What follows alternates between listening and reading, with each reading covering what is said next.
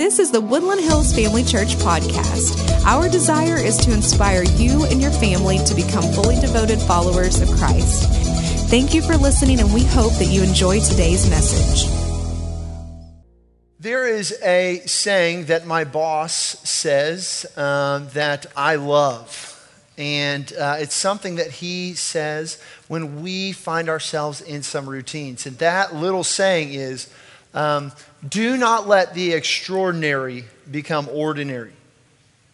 This is a really good thing for us to think about and visit from time to time. And I began thinking about some things that I have let happen in this way in my life extraordinary things that have become ordinary. One of the first things I think of is I think we are in an extraordinary time for Kansas City sports athletics. Patrick Mahomes seems to be putting us in an extraordinary level of um, athletics right now. It's funny because, you know, my kids, uh, my oldest, Hudson, I mean, all he knows is Super Bowls and championships. And it's like, yeah, but, but before you were born, there was nothing. Right? I mean, he was born. The Royals won a World Series, the Jayhawks won a championship, and the Chiefs won two Super Bowls. There was nothing during my time. In fact, I believe the last winning season for the Kansas City Royals was 1986. I was born in 87. Like, they were horrible. But we have let the extraordinary become ordinary in that sense. Another place that I think we might be falling into this is our deep love and appreciation for what I believe is one of the best restaurants out there, Chick fil A. right? We're about to get a second restaurant, and if you think you took that for granted now, wait till you get two. Because I remember when we didn't have a Chick fil A here in Branson right? It was like the spot to go to to any major city. Go get you a number one at Chick fil A. But we've now taken the extraordinary and has become ordinary. Or how about how well we uh, celebrate the Christmas season here in Branson, Missouri? I mean, those lights seem to be coming up earlier and earlier every year, don't they? I'm to the point that I believe when Christmas ends, it's not we're taking these Christmas lights down, it's just time to replace the bulbs. It is extraordinary how we celebrate that around this town. But in all seriousness, I do think there is one thing, two things actually, that I think we can sometimes fall into this trap. The first one being that I think that often we take for granted the amazing ministries, organization, men and women, church leaders, and churches in this area. This is in an extraordinary place to live with an extraordinary people doing kingdom work. And I do not want us to believe that that is ordinary. I bring this quip to you from my boss because I think ultimately we are in a season that we can so easily let the extraordinary become ordinary. Whether it's the lights or the songs we sing or the decorations we put up or even the passages that we preach from during this season, we can very easily chalk it up to that's ordinary. I've heard this passage before. I've thought about this concept before. And my warning to us all as we jump into today's message is that you and I would not let the things that we come and think about every year during this time become ordinary. The story of Jesus being born in the manger, God sending his only son to us, is anything but ordinary. It is extraordinary. Not only that, it is good news. It is good news for you and I. One of my things, whenever I preach or in my walk with the Lord, that I try to keep at the forefront of my mind is something I heard from Del Tackett a long time ago, and that is, is that when we look upon the face of God, we cannot help but be transformed. My hope and prayer for us as we gather here today is that we would see Jesus in a new light. And as we do that, we would be transformed. Maybe you've never met Jesus. Maybe you're here curious to know more about who this Savior being born in a manger is. I see, we all have a picture of God, and I ask, what is your picture of God? Maybe you have a blank canvas right now. Maybe you have a, uh, a, a picture or a painting that has been marred or beat up due to experiences in life, and it's jaded your picture of who He is and uh, how He loves us or how He created us. But I do know that my desire is for us to look intently into the Scripture and see vividly His face that we might be transformed. We do not want to let the extraordinary become ordinary. And so today we are going to cover um, the idea of mighty God. And I've already made a mistake with my, my slides, so Katie, forgive me, but we're pulling from this passage in this series, Isaiah 9 6. Ted spoke on this last week when he preached on Jesus being the wonderful counselor. Today, I get the task of diving into what it means that Jesus is mighty God. Isaiah 9 6 writes this For to, uh, for to us a child is born, to us a son is given and the government shall be upon his shoulders, and his name shall be called Wonderful Counselor, Mighty God, Everlasting Father, Prince of Peace. The next two weeks we will cover those last two, but today we get the task of thinking about Mighty God. When I began to sit down and think about my sermon and what to write, and I began to, to plumb my experiences to think, where do I get a picture of mighty? Where is my idea of strength and power come from?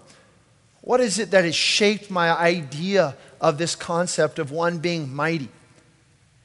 I was brought to something that I loved doing with my dad, something that I enjoyed spending time with him doing, and that was watching movies. My dad was an avid movie watcher, goer. He loved movies. Loved spending time with him, watching whatever film, going to the theaters, buying the popcorn. It was a great time. My dad loved movies so much. I have so many great stories about funny things. And one of those great stories that I uh, vividly remember is uh, I was over here uh, at C of and just played a basketball game, and Dad said, "Hey, let's go catch, let's go catch a new movie." I was like, "Yeah, let's do it. That'd be awesome." We knew we were going to be late. Game went a little bit longer, and uh, the movie he wanted to see was 300. Not a movie I recommend, but a historical fictional depiction of King Leonidas taking on King Xerxes.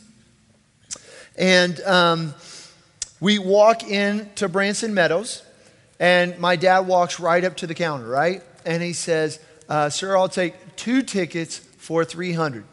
The young man responds, I'm sorry to tell you, uh, sir, that we are sold out. My dad, without hesitation, he didn't look at me, he didn't contemplate what to do next. He looked up at the movie board and said, Okay, great, I'll take two tickets for Amazing Grace. I wanted to see Amazing Grace. I didn't think much of it. I said, This is great. If you have not seen the film, I do recommend you to go see Amazing Grace, which is a biography about the life of William Wilberforce um, as a British abolitionist um, whose uh, efforts were to end the transatlantic slave trade. Great film. Great film. We grab our popcorn, we hand our tickets, and without one word, my dad walks right into 300 and sits down. I mean, he didn't say anything, he didn't look at me. I'm thinking, Pastor, Craig McElvain, the irony buying tickets to 300 and walking right into Amazing Grace. Too good to be true. I loved it. I chuckled inside. We, we watched the movie. I didn't, we didn't even talk about it. But man, my dad, he was awesome. He loved movies. Part of what fueled our love of movies was that my dad had a friend who worked in a particular industry within uh, movies at that time. You see, there was a battle back in the day about two competing, uh, I don't even know how to say it, but uh, ways to watch movies. I want to say streaming, but it wasn't streaming, right? Uh, we're talking, there was this way of watching movies back in the day called laser discs. Okay, now raise your hand if you ever purchased, knew about Laserdisc. If you had one, okay, a little bit better. Okay, I was blinding people in the first service. This was pretty fun. Laserdisc. Well, Laserdisc lost out to the competitor at the time, VHS tapes. They lost because Laserdiscs were more expensive. They were higher quality, I mean, excuse me, VHS were less expensive. They were of a higher quality picture. And ultimately, what I think was the killer is that in a laser disc, there were two sides. So halfway through the movie, you had to get up off your seat, eject it, and flip it over. Well, VHS tapes, as you know, did not have to do that. And so Laserdisc lost. And when they lost, my dad inherited a 80s collection of all the best Laserdiscs. So, to put it this way, I grew up watching all the greats on Laserdisc with my dad. We're talking Star Wars, Jurassic Park, Three Amigos, right? We're talking the greats here. But there was one picture, one movie that ultimately I fell in love with. I was in that stage of time where, as a kid, the answer was again. My mom and dad would ask me, What do you want to watch again? I want to watch The Magnificent Seven again. The Magnificent Seven was my absolute favorite movie growing up. And when you think about a classic cowboy movie, it is this, if you have not seen it. This movie was so good, they recently did a remake, and the lead actor was Denzel Washington. That should tell you everything you need to know. I loved this movie. Yul Brynner starred as the main character named Chris, and Steve McQueen was his partner in crime. The cowboy movie sets up a classic storyline where there is a village of individuals who are helpless under the rule of these evil bandits. They take their food, their money, and the villagers cannot fight back. There is nothing they can do. And so they set out to find gunmen that would come in and protect them. The villagers go out, and in a scene where they get Yul Brynner in a room, Chris, they plead with him, please come save us. We do not have guns, we do not have money, but we need some help. We need somebody to come in and save us. And so Chris gets seven other crazy gunmen together who take on the hundred men that are pillaging this village. They essentially say to Chris, We need help. We are outdueled. We do not have the guns, the manpower, the money to fix this. Will you come and save us?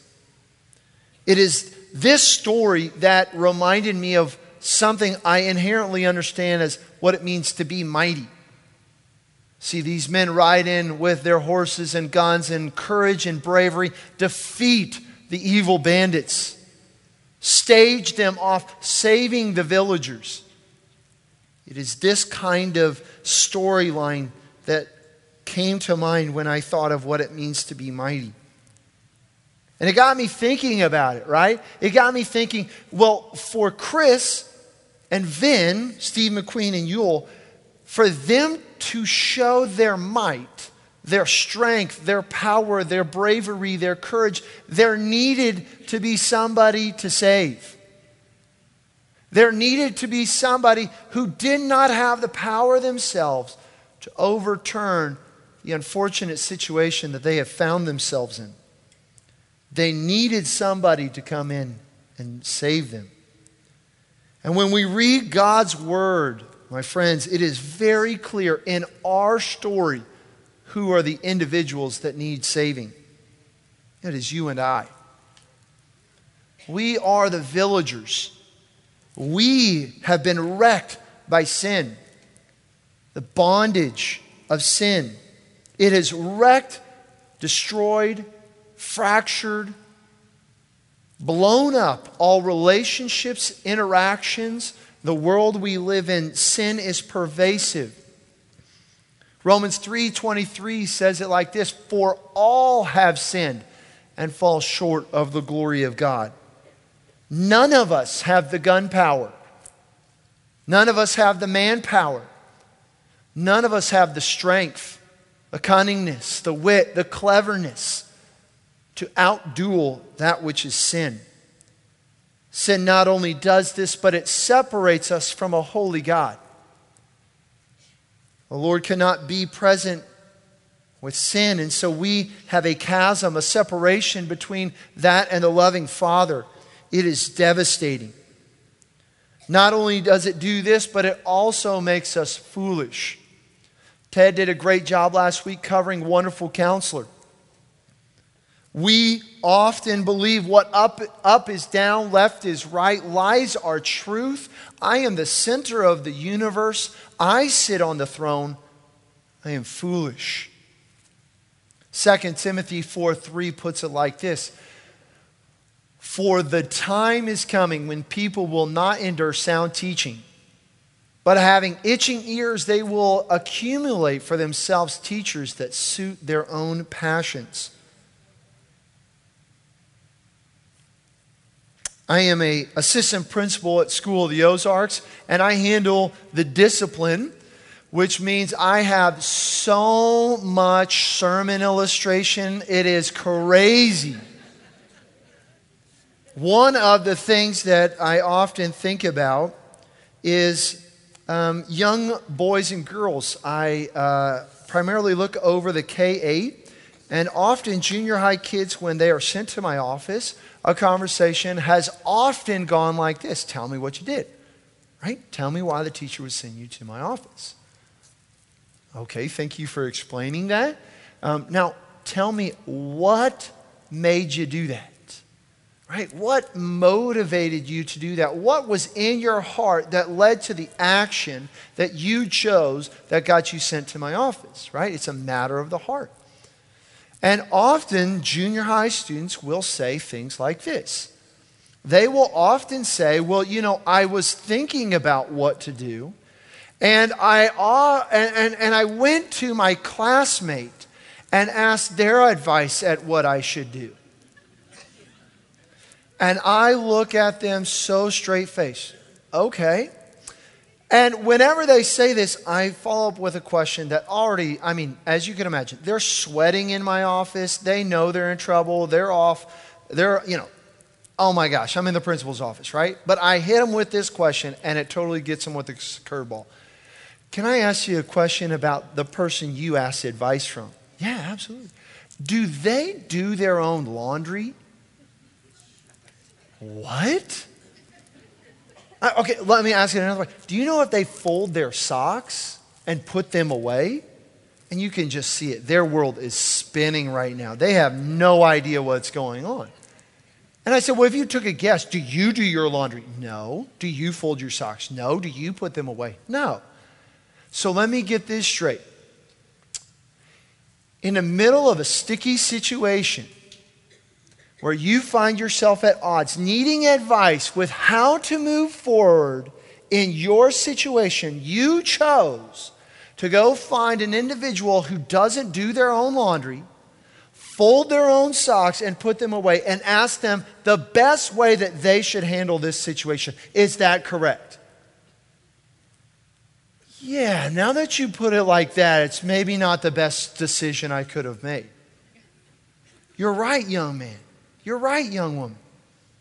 There are mature, wise, God fearing individuals in this building, not to, not to even exclude your parents who would have given you great advice with how to deal with this. We often make the mistake that we know better. And I am uh, in part there to help them grow in that maturity and wisdom and to tell them asking for life advice from somebody who doesn't do their own laundry is not a good pathway here. We are foolish. Sin makes us fools. Not only that, but we are also weak. We are weak. We do not have that power to overcome sin. The problem of sin.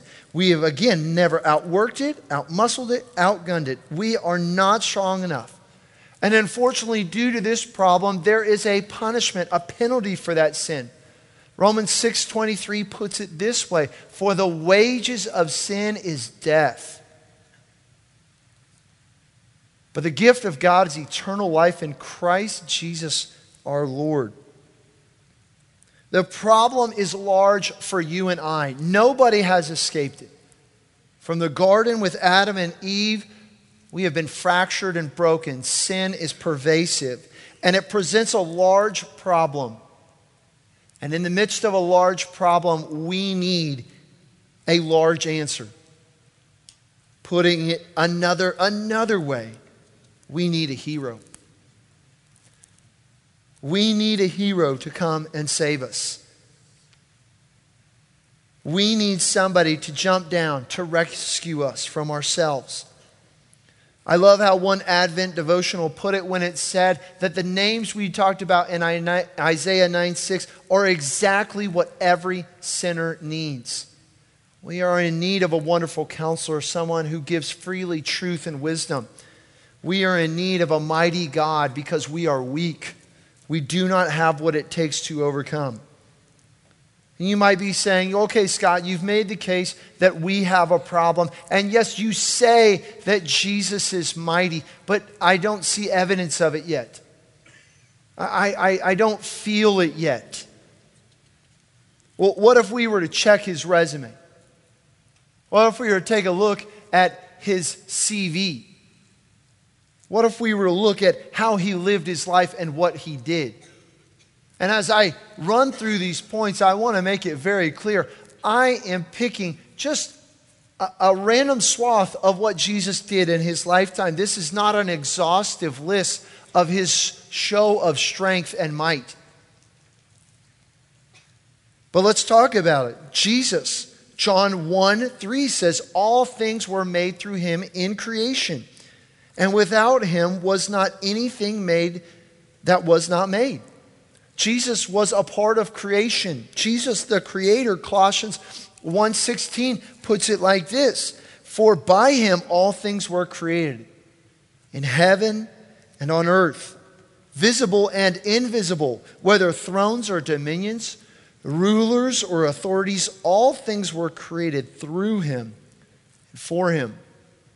Quite a testament to strength and might. What about his power over creation. One of my favorite passages comes from Matthew 8, verses 26 and 27. To set the scene, Jesus is in a boat with his disciples, veteran, seasoned fishermen. A storm comes upon them so heavy they begin to fear for their life. Jesus is asleep and they wake him. He gets up and he rebukes the winds and the seas, and it was perfectly calm. Verse 27 The men were amazed and asked, and I love this, what kind of man is this? Even the winds and the sea obey him. Jesus turning water into wine, walking on water, his demonstration and might over creation is evident. What about the miracles? What about when he healed the blind? He healed the lame, the lepers, individuals touched his coat and things happened. Or what about when Jesus feeds the 5,000, breaking five pieces of bread and two fish, feeding those listening to him teach? And the crescendo of his resume, to exert and demonstrate his power, he defeats sin and death. Jesus vanquished death. Satan probably believed that he had won, seeing as he had figured out a way to put Jesus on the cross for crimes he did not commit. Nailed to the cross, bleeding, broken, whipped, Jesus dies. Satan thinks he has won. Satan is surprised, lost for words when Jesus rises from the grave three days later on Sunday. The trumpets blare, the horns erupt. Jesus is alive. I love it how one commentary put it Jesus, in essence, became the death of death, defeating death. Not only did he do this, but he then provides that a way for us to be redeemed from sin. The problem at which all of us have to deal with. He accomplished this remarkable feat of redeeming humanity through sin, through his death. His blood was the sacrifice we needed.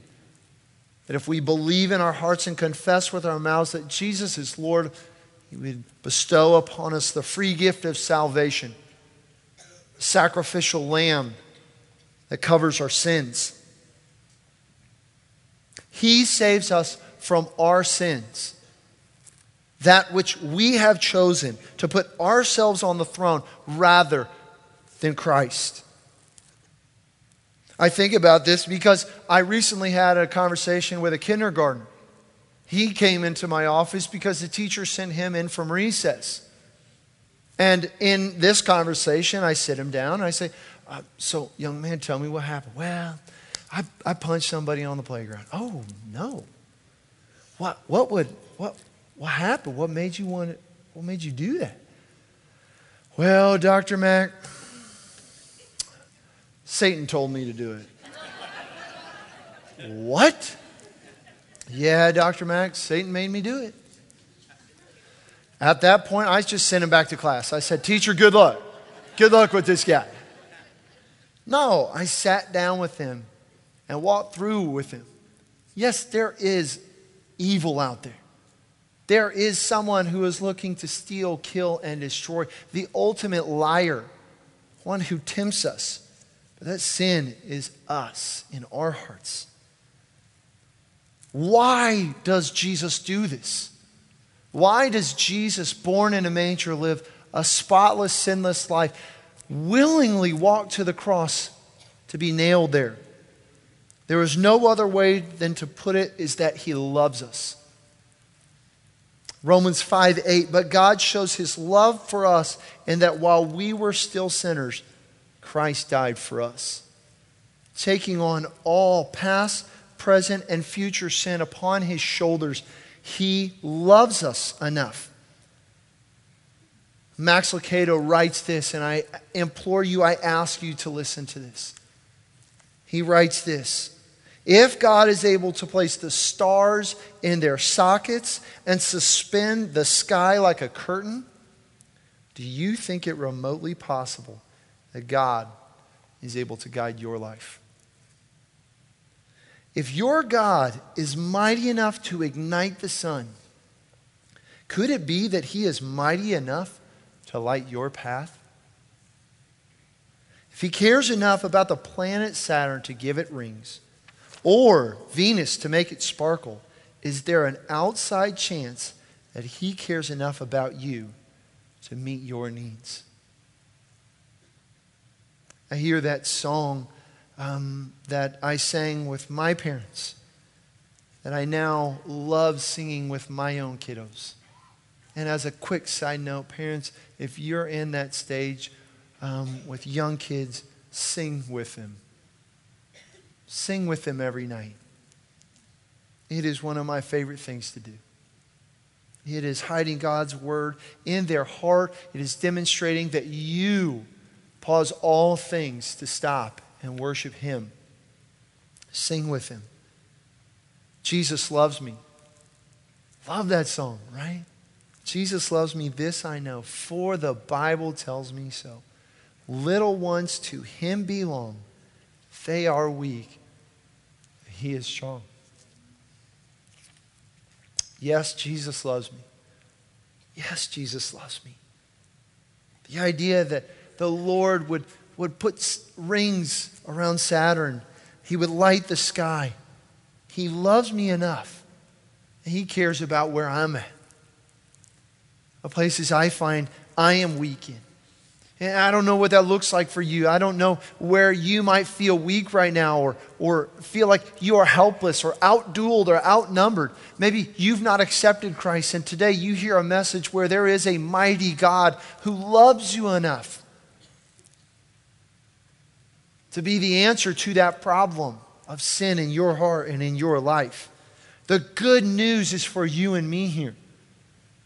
Our God is mighty to save. He is mighty to save in situations where we feel there is no hope. Maybe your marriage is in that place. There is no hope for reconciliation. Jesus is there waiting to bestow his power to you, to strengthen you. Maybe you're in that place where I am beaten, I'm broken, I don't know if I have the strength to walk through the tragedy that life has thrown your way. The surprise, the curveball you've been thrown this year. The thing that sits upon your heart that you're thinking about right now. Does the Lord care? Is He in this with me? Yes. Yes, He is. Ephesians 1:18 says it like this that you should be encouraged. This is a prayer that Paul is saying to those in Ephesus, the believers in Ephesus, and I think it is well worth our time to listen to this word. He says this, I pray the eyes of your heart would be enlightened in order that you may know the hope to which he has called you, the riches of his glorious inheritance in his holy people Verse 19, in his incomparably great power for us who believe. That power is the same power as the mighty strength he exerted when he raised Christ from the dead and seated him at the right hand of the heavenly realms. Let me summarize that for you real quick. Paul is praying to those in Ephesians that they, in Ephesus, that they would know they have the same power welcome, open to them that raised Christ from the dead. I read Isaiah 9 6 to my junior high students this week in preparation, a little kind of mini walkthrough. Junior high students, tough crowd, right? Tough crowd. You got to do some crazy stuff to get their attention. And I'm reading Isaiah 9 6, and after I read it, I go, and I yell. I'm not going to yell here. Did you hear that? You know, I think they thought somebody was in trouble. Their eyes pop up, their head jumps up. What? What I miss? Did you hear the prophecy about Jesus? The wonderful counselor, mighty God, Prince of Peace, everlasting Father. Those words are life changing words. That prophecy is hope giving. That prophecy is power igniting in you and I who accepted Jesus as our Lord and Savior. Do not become weary to it. Do not forget how it changes lives. What Christ has done, the same power that raised Jesus from the dead, is welcome and open to you and I. Ephesians 4 Ephesians 3 14 through 16 says this For this reason, I would bow my knees before the Father, from whom every family in heaven on earth is named. Here we go. That according to the riches of his glory, that he may grant you to be strengthened with power through his Holy Spirit in your inner being. The Holy Spirit provides us this power through him, we are given the same power that raised Christ from the dead. I finish with this. My encouragement to you today is to put your trust in him. Cast your troubles constantly upon him. Bring your dilemmas to his feet, your griefs to his ear, your backsliding sin confess before him. He, the mighty, vigorous hero champion, blots them out. We must write it on our banner today and forevermore. This message, this good news that He is the mighty God. It would be our joy and song to write such and live in this reality. He is the mighty God. I finish with where we began. Do not let the extraordinary become the ordinary.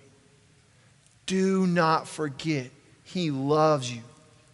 He has given us the ability to be right with sin. And He strengthens us through the Holy Spirit that we may walk through the trials and tribulations of this life.